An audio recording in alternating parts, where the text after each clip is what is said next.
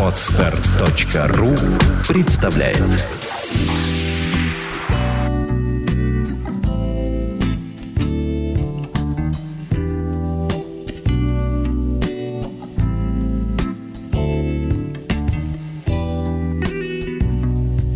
Добрый день, дорогие слушатели. С вами подкаст э, «Психология, мифы и реальность» и ее бессменная ведущая Александра Иванова. И бессменный ведущий Андрей Капецкий. Здравствуйте. Тема сегодняшнего подкаста посвящена часто задаваемым вопросам. Мы хотим этим подкастом как бы ответить раз и навсегда уже на все вопросы, которые мы будем чуть дальше оглашать. Эта тема «Жили-были, да все вышли». Самый часто задаваемый вопрос к психологам со стороны молодежи сводится примерно к следующему. Мой парень, либо девушка, сперва был хороший, а после он испортился. Ну, вот как апельсин. Лежал, вдруг лежал, и вдруг раз, а он испорчен. Неожиданно причем. Ну да. И что мне теперь делать? На самом деле, поверьте, мы сейчас немножко усмехаемся не над вашим вопросом, а над тем, насколько часто это происходит в вашей жизни. Что говорит о том, что вы не всегда реально оцениваете свои возможности и возможности партнера. Вот я как бы хотел этот вопрос переадресовать Александре. Смешно, действительно, нам не потому, что ну, мы смеемся над вашей бедой. Конечно, вы все очень переживаете. Действительно, такие вопросы чаще всего задают подростки 16-17 лет, там, 14 лет. И в 20 лет, в общем, молодой человек может такой вопрос задать. Его одинаково часто задают как мальчики, так и девочки. И они действительно, они по-разному звучат эти вопросы, но общий смысл их сводится к такой философии. И именно эта философия и смешна. Потому что вот это испорчивание вдруг происходит действительно совершенно неожиданно для того, кто вот обнаружил, что парень или девушка испортилась партнер в отношениях вдруг стал плохой. Он такой и был. Но он не хороший и не плохой. Он вот такой, какой он есть. Просто в данный момент времени, вот так э, стечение обстоятельств идет, что вы отреагировали на нежелательное для себя поведение с его стороны, потому что оно стало возможным. Эта модель поведения – просто была от вас скрыта. Потому что не складывались обстоятельства, при которых она могла быть запущена. Ну вот как-то, понимаете, как вот, например, на лыжах можно кататься в основном зимой, потому что снег есть, правда? Также и вот, например, столкнуться с жестокостью человека или с его враньем можно только тогда, когда возникает ситуация, при которой он обычно врет. На это нужно время, на это просто нужно время. Месяц, два, три, неделя. Но при этом на это еще нужно и ваше внимание к человеку. Потому что признаки того, что он может соврать или поступить жестоко, есть и в обыденной жизни, только не по отношению к вам лично. А вот по отношению к вам, вот этот момент испорчивания, вот эта вот поломка хорошего человека, она происходит с течением времени, потому что не потому, что он вас обманывал все это время. Хотя это уже вообще крайний случай. Такое тоже, конечно, случается. Но потому что просто так сложились обстоятельства. Человек не врет беспробудно все время. И, и все время беспробудно жестокостью не занимается. Он воспроизводит разные модели поведения. Просто наконец возникла эта ситуация. Вы ее дождались. И проблема не в том, что он жесток или врун, или там подлец, или кто-то он там еще. А проблема-то в том, как вы лично воспринимаете его поведение. Чаще всего такой вопрос задают обидчивые люди. Они часто преувеличивают пороки близких. И вот этот момент испорчивания в действительности не происходит. Но люди так эту ситуацию воспринимают. Более старшее поколение 30-летних расспрашивают о том, что делать, когда прожили вместе 10 лет. А теперь развелись и без друг друга плохо и вместе нельзя, да? В принципе, это одно и то же, фактически, да, только здесь более длинный период. Совершенно а, верно. Это об одном и том же речь идет. Об одном и том же. Дистанция только разная. В какой-то момент любви хватало, а потом накопилась, обида накопилась, и она просто дала о себе знать уже э, другим результатом. Уже отношений в том, в другом случае разрушаются. Люди, которые расстаются, они имеют некую философию.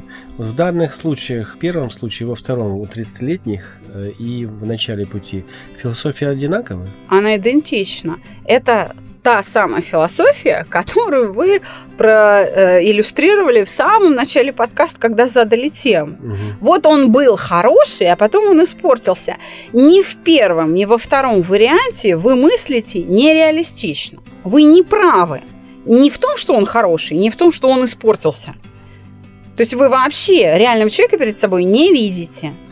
Ну, коли мы поставили цель э, все-таки помочь людям и один раз ответить на вопросы больше не возвращаться, а реально ли помочь таким людям? Реально ли вернуть этих людей в семью?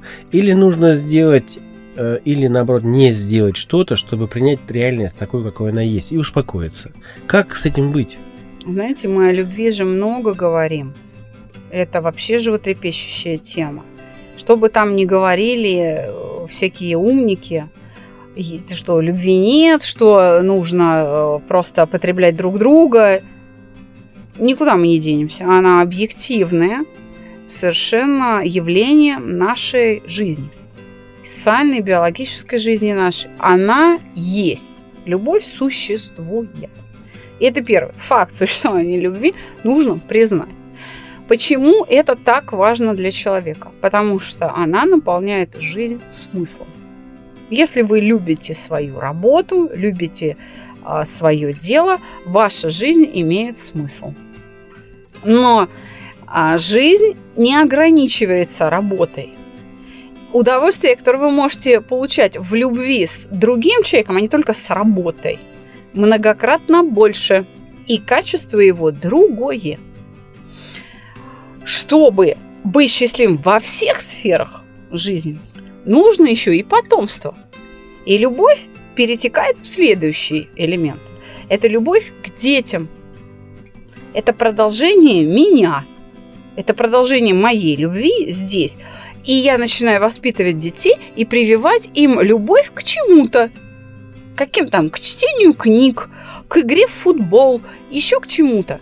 То есть это э, такие, ну, жизненные процессы, избежать которые нельзя – кто бы что бы ни говорил, эта эмоция, она существует объективно, и она управляет сознанием людей. И это факт. Поэтому эти вопросы столь важны. Другое дело, одним ли глазом или двумя я смотрю на проблему. У меня какая точка зрения на этот вопрос. Знаете, то, что можно увидеть под микроскопом – нельзя увидеть обычным зрением. Более того, это и не нужно. Почему я такой пример, почему такой аналогии, вообще причем здесь это все? Люди привязываются к какому-то одному исключительному качеству человека. И удовольствие от э, созерцания вот этого качества человека возводится как высшая ценность и принимается за любовь. И когда это качество вдруг не срабатывает, происходит разочарование вообще в человеке и уменьшение того, что было до этого названо любовью. Любовь – это как раз безусловное принятие человека. Любовь хороша тем, что мне не нужен ответ. Любит человек меня в ответ или нет, мне это не важно. Мне важно, что я, глядя на него, испытываю радость. Я радуюсь, когда ему хорошо и страдаю, когда ему плохо. Сейчас мы говорим. То есть о... вот выделять что-то исключительное из человека, это ошибка, это недальнозоркость. Понимаете, это вот поиск вот этих соринок в глазу. Не нужно этого делать. Люди, люди с философией, что а, я его люблю, потому что он хороший. Это люди вот с одним глазом или с микроскопом. А стоит им только оторваться от микроскопа, посмотреть вокруг, а жизнь-то другая совсем. Открой второй глаз, и ты будешь видеть все по-другому. Э, я хотел бы тогда уточнить, что придерживаясь данной философии, скорее всего, и можно стать счастливым, если открыть глаза. Да, а... нужно повернуться, как говорил Орлов, к реальности лицом. По поводу зрения, мы когда ехали на подкаст, мы слушали лекцию о истории философии.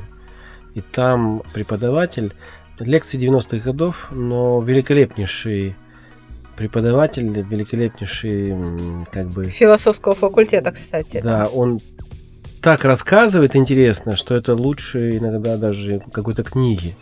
И вот он сказал, что существует зрение в вере. То есть человек, который находится в вере, у него есть видение Бога. Он его видит.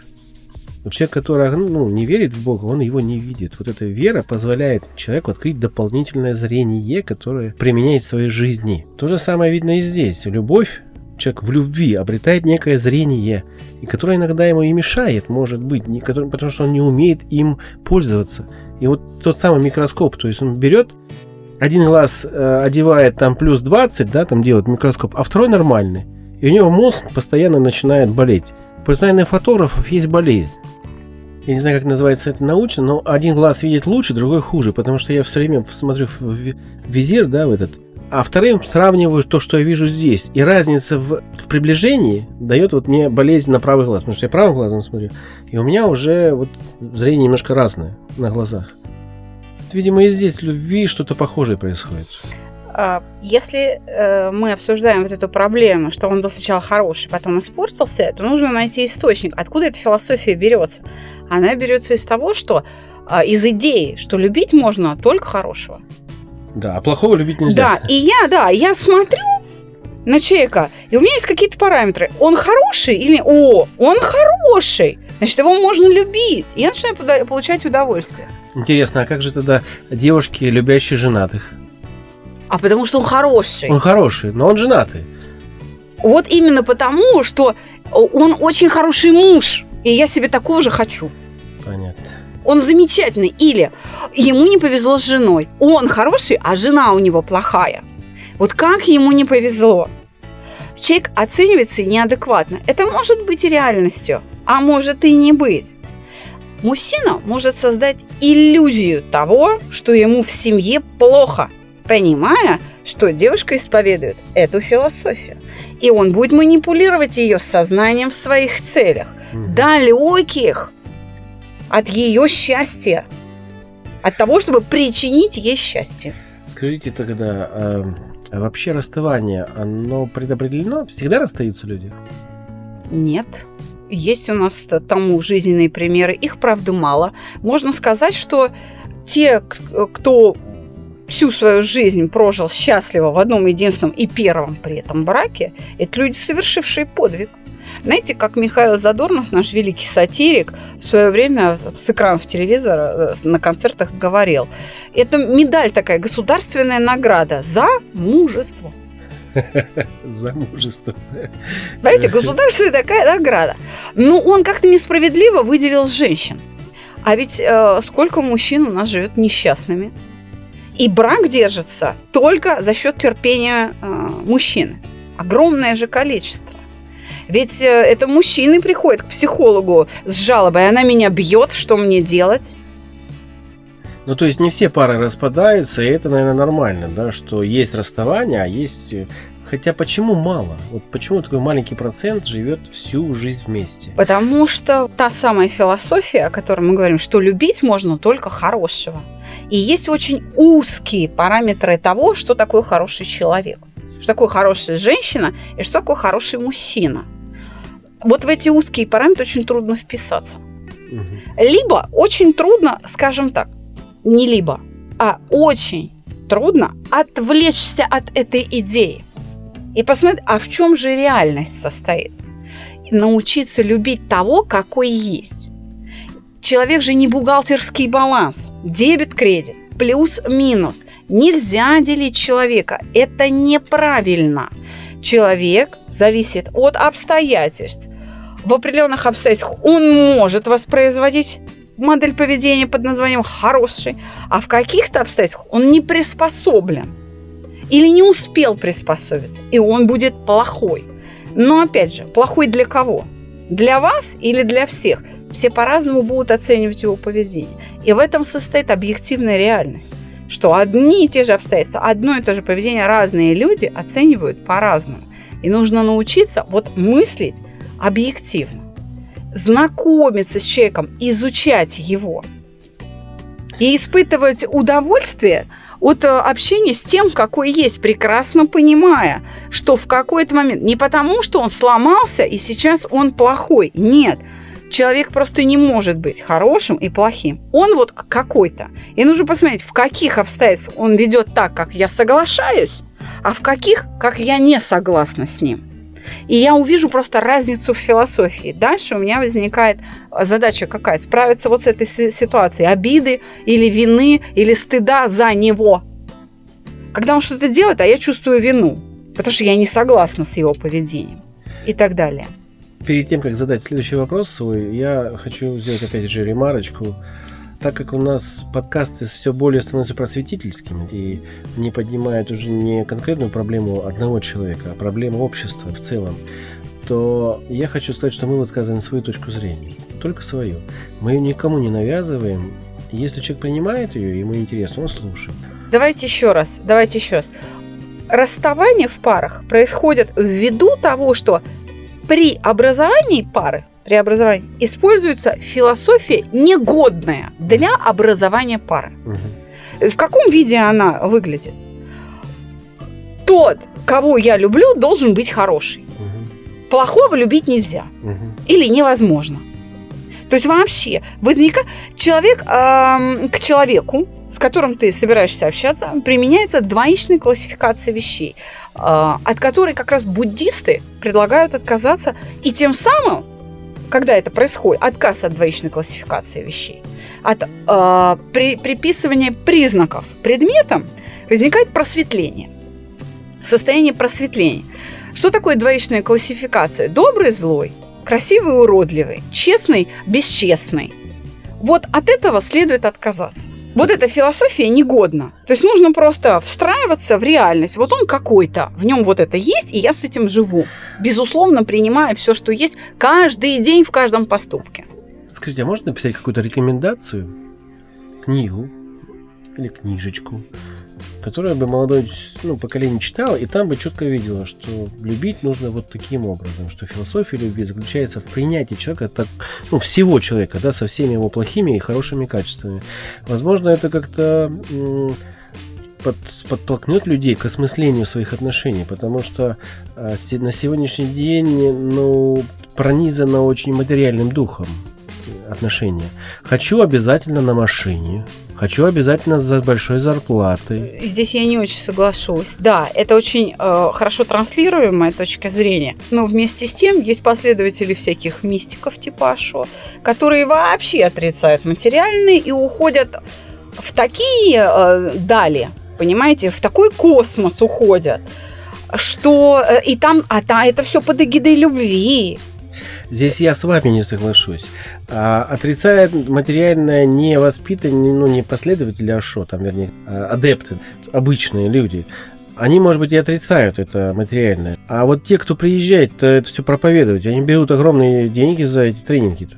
Это да. Я-то о чем говорю? А там отсутствие материального даже не пахнет. Я, я о другом говорю. Я говорю о том, что есть идея, Идея что есть, любить да. надо хорошего, и к параметрам хорошего применяются только некие материальные составляющие финансового успеха, достатка, физической красоты, здоровья. Каких-то, возможно, возможно, частично человеческих качеств. И или даются прямо противоположное, что вот духовное. Вот если ты ешь мясо, ты плохой – вот если ты вегетарианец, медитируешь каждый день и читаешь Шашо, да, ты можешь быть моим да. избранником. Если ты съездишь на випассану, да? Да, да, да. А ты, ты не занимаешься випассаной, э, ты не годен для любви. А если да. тантру не знаешь, ну какой же ты любовник? Какой да? же ты любовник, если ты не знаешь? Ты, ты моногамный? Ужас. Все. Не о чем говорить. Понимаете, какие-то крайности вечно происходят. Это также, также далеко от реальности. И одно, и второе одинаково далеко от реальности и от возможности э, любить и быть любимым. Воз... То есть обе эти философии негодны. Потому что вы не видите человека перед собой. Вы не понимаете объект, с которым вы вступаете во взаимодействие, очень интимное, очень глубокое, вызывающее сильные чувства. Возвращаясь э, к одному из подкастов, где мы с Владимиром Александровичем говорили о философии обыденной жизни. Мне кажется, это хороший подкаст для преддверия вот, э, осознания любви А это, в принципе, вот как раз и есть философия обыденной жизни. Чтобы принимать все таким, какой оно есть. Без перегибов, без перекосов.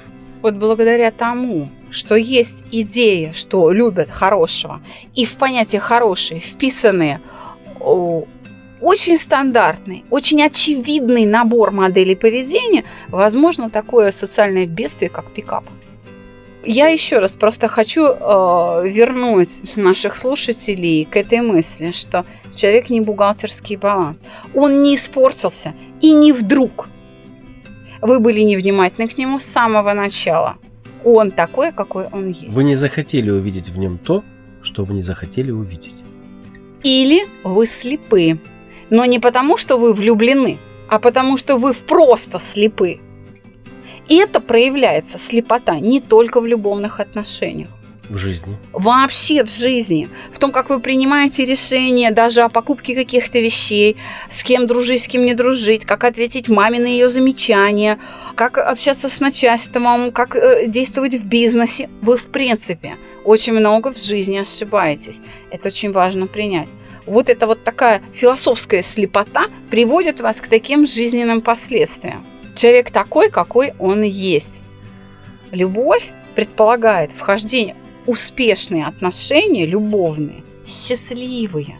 Они строятся на безусловном принятии, на удовольствии просто от того, что я могу иметь возможность общаться. И любовь не будет разрушена в том случае, если я обладаю чертой личности, как терпимость. Вот когда я не обидчивый человек, и человек делает что-то нежелательное для меня, но меня это не травмирует, он не становится плохим вдруг. Это не является сюрпризом. Это не ломает моих отношений.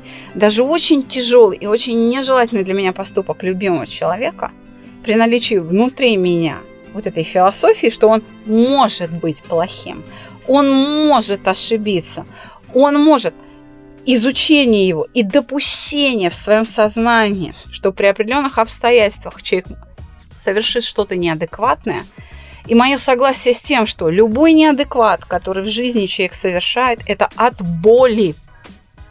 Что раз он так себя ведет, значит ему больно. Значит, нужно что сделать? Ослабить эту боль и забыть, как страшный сон. То есть он даже не почувствует, что он где-то был неправ. И это высшее проявление силы любви. Спасибо, Александра. Принимайте жизнь такой, какой она есть. Всего доброго. Мы работаем, как обычно, в студии Владимира Нелюбина. MN Records. С нами за пультом наш замечательный звукорежиссер Андрей Щитов. До свидания. Мы с вами прощаемся. До новых встреч.